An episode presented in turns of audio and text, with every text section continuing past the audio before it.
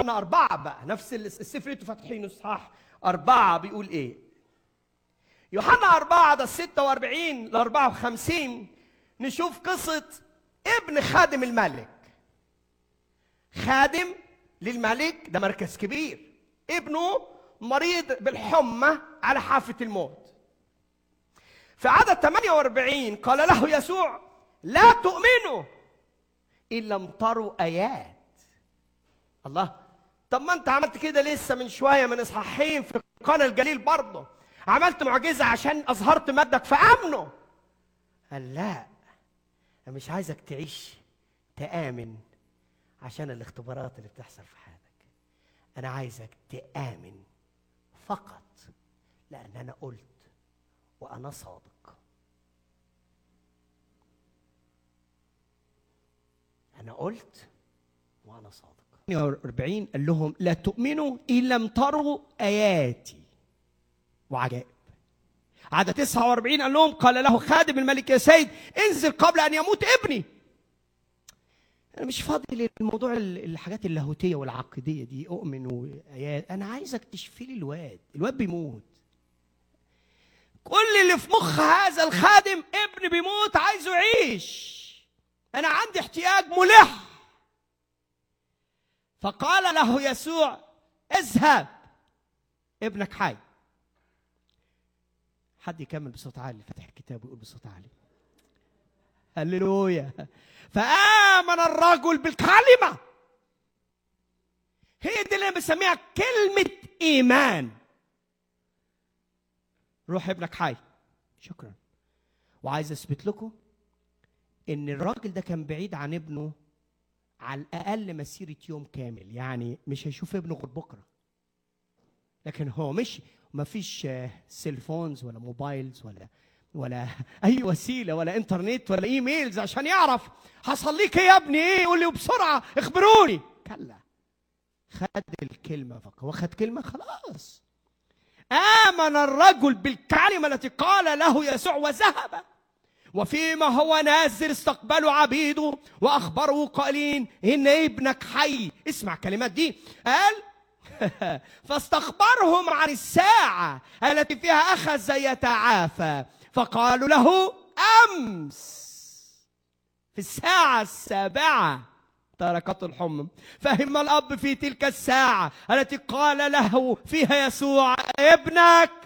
حي لما كلمة نطقت كلمة إيمان صدقها بكل ثقة ويقين بلا أدنى شك. أخذ هذا الولد يتعافى في الحال. وبيقول الكتاب فآمن هو وبيته كله. إن هذه الساعة التي أخذ ابنه يتعافى فيها إنها ساعة الإيمان. أنا بصلي الله يديك ساعة إيمان. لحظة إيمان. لحظة فيها تصدق. الله قال لي. الله كلمني. الله وعدني. ماليش دعوه بالواقع اللي بيحصل.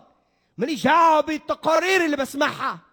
أحبائي إلى اليوم بتفرج يمين وشمال شرق وغرب. أبحث أنا والرب وكل شخص بيبحث على الإيمان يقول أين إيمانكم؟ ورب بيسألني ويسألك وبصلي. يا رب املانا بهذا النوع من الإيمان إيمان ابن الله. الكلمة. في انجيل له أصحاح خمسة. جه الرب يسوع على بحيرة طبرية. آه آسف على بحيرة جنيسارت. في إصحاح خمسة في عدد واحد وإذ كان الجمع يزدحم عليه ليسمع كلمة الله.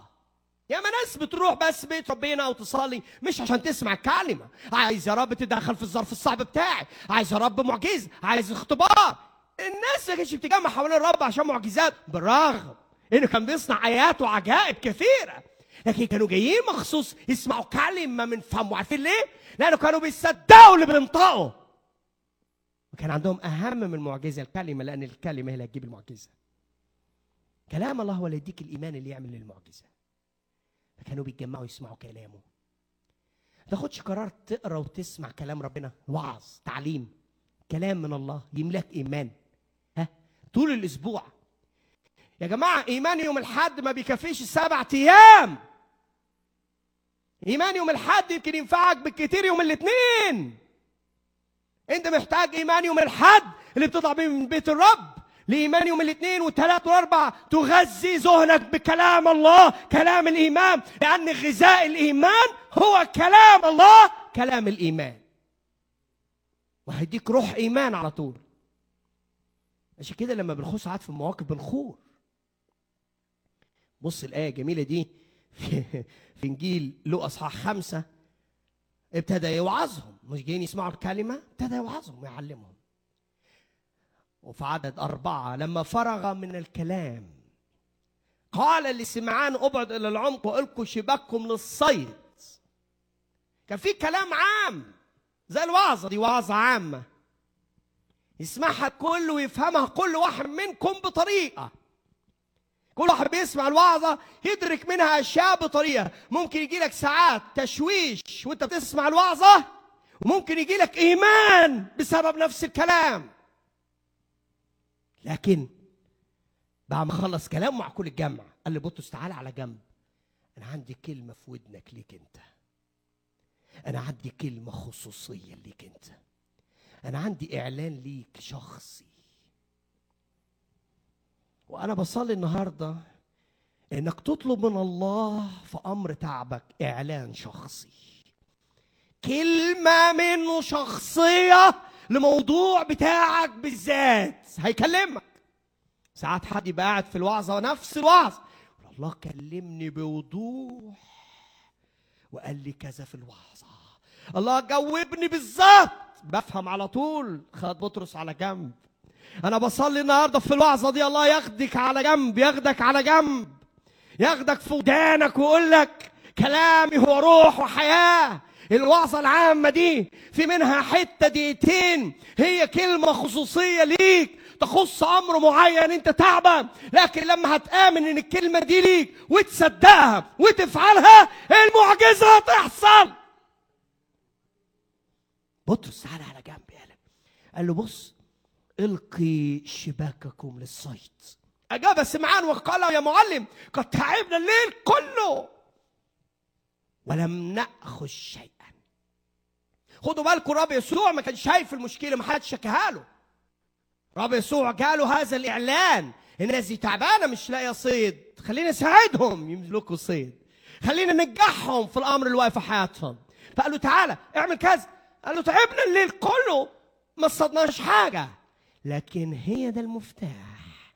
ولكن على كلمتك ألقي الشبكة ولما فعلوا ذلك مفيش حاجة حصلت المسيح قال إلا لما فعلوا. حد يقول أمين النهاردة.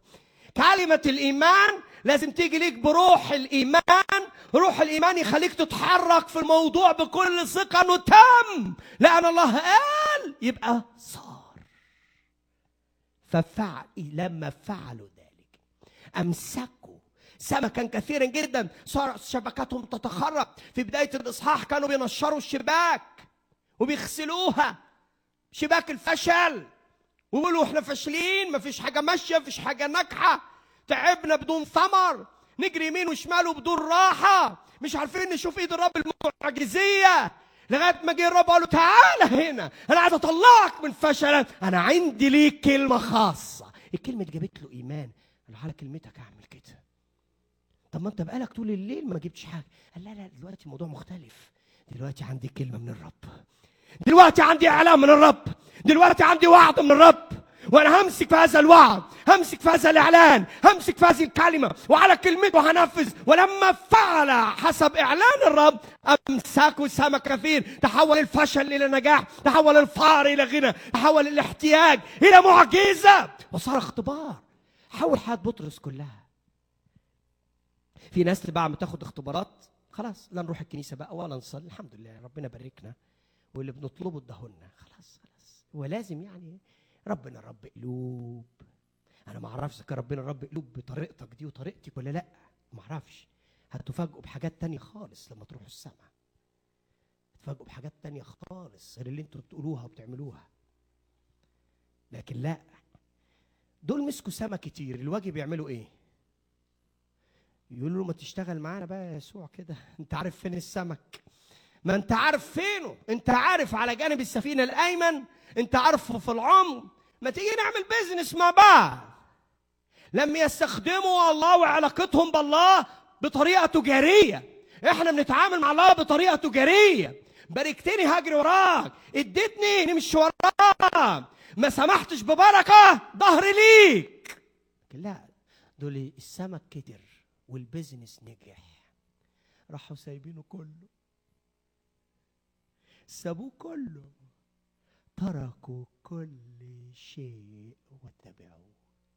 قالوا ما عدناش عايزين العطية. عايزين العاطي ما عدناش عايزين بس البركة اللي خدناها منك. عايزينك انت. هنتبعك انت هنحبك انت هنجري وراك انت. يا رب ادينا كلمة من فمك اليوم تغير حياتنا النهاردة. تحولنا إلى أشخاص آخرين. وتقول له على كلماتك خلق الشبكة. اوعى تحط راسك بين الروس وتبكي. اوعى تحط راسك بين الروس وتقول أنا مدعوس وماليش حل. أنا بشجعك اليوم ترفع راسك. وتمتلي بالرجاء تمتلي بالإيمان وتشهر سيف كلمة الله. حد يقول هللويا حد يقول هللويا. هل أختم كلامي معاكم في إنجيل له أصحاح 8 عارفين ليه الشيطان مش عايزك تسمع الوعظ؟ يعني ممكن يجيبك الكنيسة وتطلع من الكنيسة ما سمعتش حاجة. أو سمعت وما فهمتش. أو فهمت وما تأثرتش. ممكن يحاول يمنعك خالص عن الكنيسة. ممكن يحاول يعطلك عنك تفهم كلام الله. لأنه لو نجح في الخطوة الأولى إن ما تفهمش كلام الله يبقى منع عنك الإيمان يبقى منع عنك أن تختبر الله. الشيطان فاهم عشان كده ياما ناس يجروا ورا كونسرت حفلة ترنيم وماله. ما كلها برضه روحية الحمد لله يعني. وربنا رب قلوب برضه. حفلة مش عارف إيه. حفلة إيه. ونلبس حلو ونروح ونقعد. قاعدين بنسمع. لكن تسمع كلام الله ليحيي غير؟ الشيطان مش عايزك تفهمه. مش مش عايزك. هو فاهم. هو فاهم. الاصحاح ده؟ حقيقي هز قلبي. قعدت سنوات طويلة بيحرك في قلبي يهزني وخلاني أجري على الكلمة أكتر وأكتر. إنجيل له إصحاح كام قلنا؟ إصحاح 8 خلينا نقرأ مع بعض. افتح كتابك واقرأ معايا. بص بيقول إيه؟ انجيل اصحاح 8 من عدد أربعة. قال لهم مثل اسمه الزرع والزارع كم واحد عارفه؟ أكيد كلنا كل أطفال مدارس الأحد حتى حافظين المثل ده. أنا عارفه أنا عندي أربع سنين. تعال نقراه بتمعن بسيط. وإحنا عندنا أربع سنين أربع سنين بنفهم القصة ما بنفهمش معناها. لكن دلوقتي بتهيألي مخنا يقدر يستوعب. إيه قصدك يا رب من الحق ده؟ بعض ناس قبل ما أقرأ لكم الجزء ده اسمعوني. بعض الناس بيحاولوا يدوروا يفهموا اللي مش فاهمينه في الكتاب. يعني يقضوا وقت أطول في الأجزاء اللي مش مفهومة في الكتاب.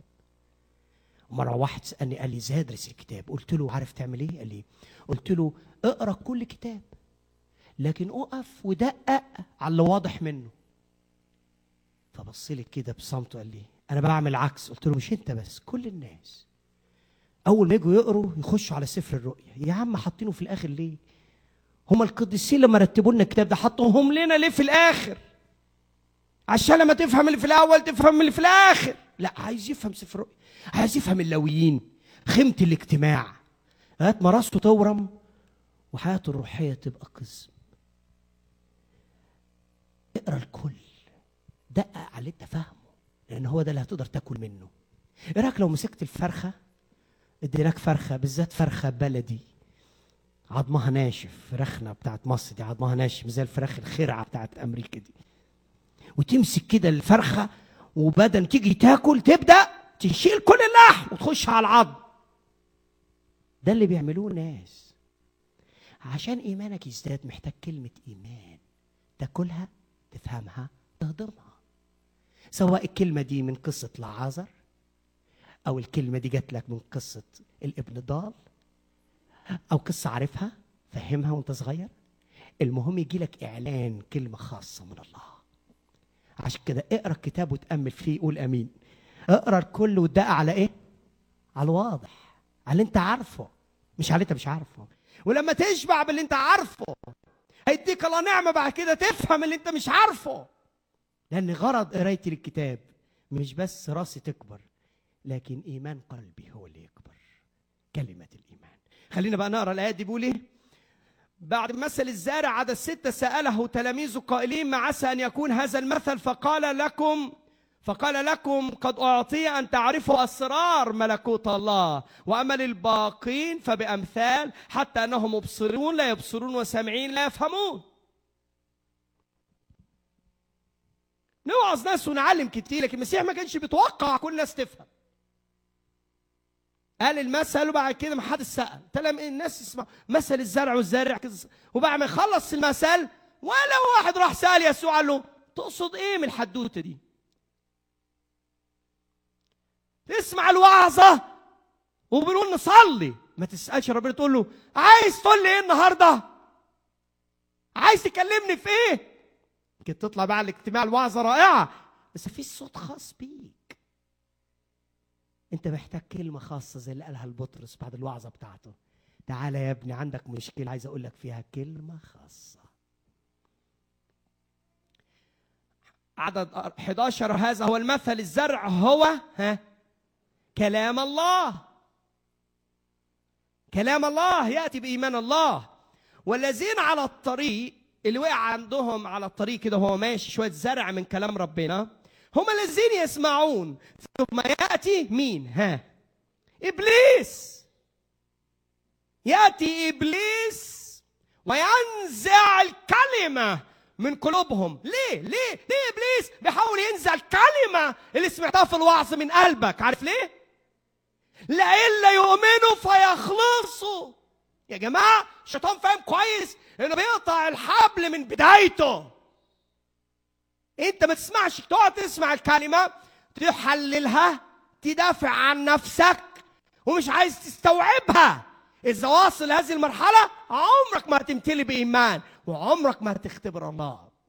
إبليس بينزع كلمة منك وانت قاعد جوه الاجتماع وحالا أول ما تبقى على الباب أو يمكن بكرة ينزعها نزع وكأنها لم توجد. بيقول الكتاب ليه؟ لئلا يؤمنوا. فيخلصوا لأنه يفهم كلام الله هيتسمع هيجي بايمان الله هيؤمنوا. وبعدين إيمان الله هيخلصهم. عشان يمنع خلاصهم يمنعهم يسمعوا. طب وإذا سمعوا؟ يحاول ينزعها بسرعة قبل ما يفهموها ويصدقوها. مين ما يامن النهارده مصدق الله يخلصك الليلة ها؟ مين ما يامن ومصدق الله يحررك الليلة؟ مين ما يامن ومصدق إن الله يشفيك النهارده. مين ما يامن ومصدق إن الله يتدخل في الظرف المستحيل النهارده. والذين على الصخر نوع تاني من القلوب. هم الذين متى سمعوا الإيمان بالسمع الإيمان بالخبر أنهي سمع؟ كلام الله. متى سمعوا يقبلون الكلمة بفرح. يعني وبعدين كده الراس بتتهز للوعظ والابتسامه جميلة. والوعظ يقول أكيد الأخ ده أخ مبارك أكيد الأخت دي رائعة منتبهة وفرحانة بالحق ويعني الله يبارككم الله يبارككم. الوعظ ممكن يقول كده اللي حواليك ممكن يقولوا كده. لكن المحك الثاني هو بيقول قابلوا الكلمة بفرح هؤلاء ليس لهم أصل. ما لهمش أصل مفيش تربة. مفيش أرضية. التربة بتاعت قلوبهم مش بتاعت ثمر بتوع اسمع وابتسم وافرح بالكلام كلام جميل رائع. بس بقى بيني. بص يقول إيه؟ يقول هؤلاء ليس لهم أصل فيؤمنون إلى حين إذا الناس دي أمنت. لأنه طالما الكلمة فضلت شوية في العقل والقلب هيآمن ولكن بسبب ملهاش أصل. وقت التجربة يرتدون. شوف أي مشكلة تحصل اي حاجة تلاقيهم أول ناس خدهم الريح وطاروا فين إيمانكم؟ فين ثقتكم؟ فين خلاصكم اللي خدتوه؟ فين أمانتكم؟ فين خدمتكم؟ فين دعوتكم؟ فين فين؟ إحنا حقيقي كنا مأمنين بده وعارفينه بس الظروف أصعب مننا. لكن أصحاب الأرض الجيدة ثابت قلبي الله. ثابت قلبي الله. عشان كده الكتاب لا تكونوا محمولين. بكل ريح تعليم. بعد كده بتضيع. ما تعرفش ترجع. السبب مش إن كلمة ضعيفة. السبب التربة ملهاش أصل. عشان الزرع يكبر. أنا نفسي النهارده عارف تعمل إيه في التربة بتاعت حياتك عشان تثمر وتكمل. ها؟ احفر شوية واحرت قلبك. قول آمين. احرت قلبك. قال الكتاب كده. احرثوا قلوبكم. احرتها. ال- ال- الفلاح الشاطر بيخش على الأرض قبل ما يرمي البزار بيحرث الأرض. بيطلع الصخور. بيطلع المعطلات. بيحط فيها السماد. وبعدين يرمي فيها البزار انت احرث ارض قلبك. الله سيأتي بكلمته الحيه لما تنزل على أرض جيدة لابد أن تثمر ايمان ثم معجزه هتقول هللويا. وده السبب إن في ناس محتاجة تحرق قلبها. احرق قلبك. شوف كده في صخرة في حجر كده خطية في القلب فكره في القلب شر في القلب. احرق قلبك اعترف بالأمور اطردها من قلبك. اطلب معونة الروح القدس. هيغسلك هينقي أرضك وهيحولك لشخص آخر.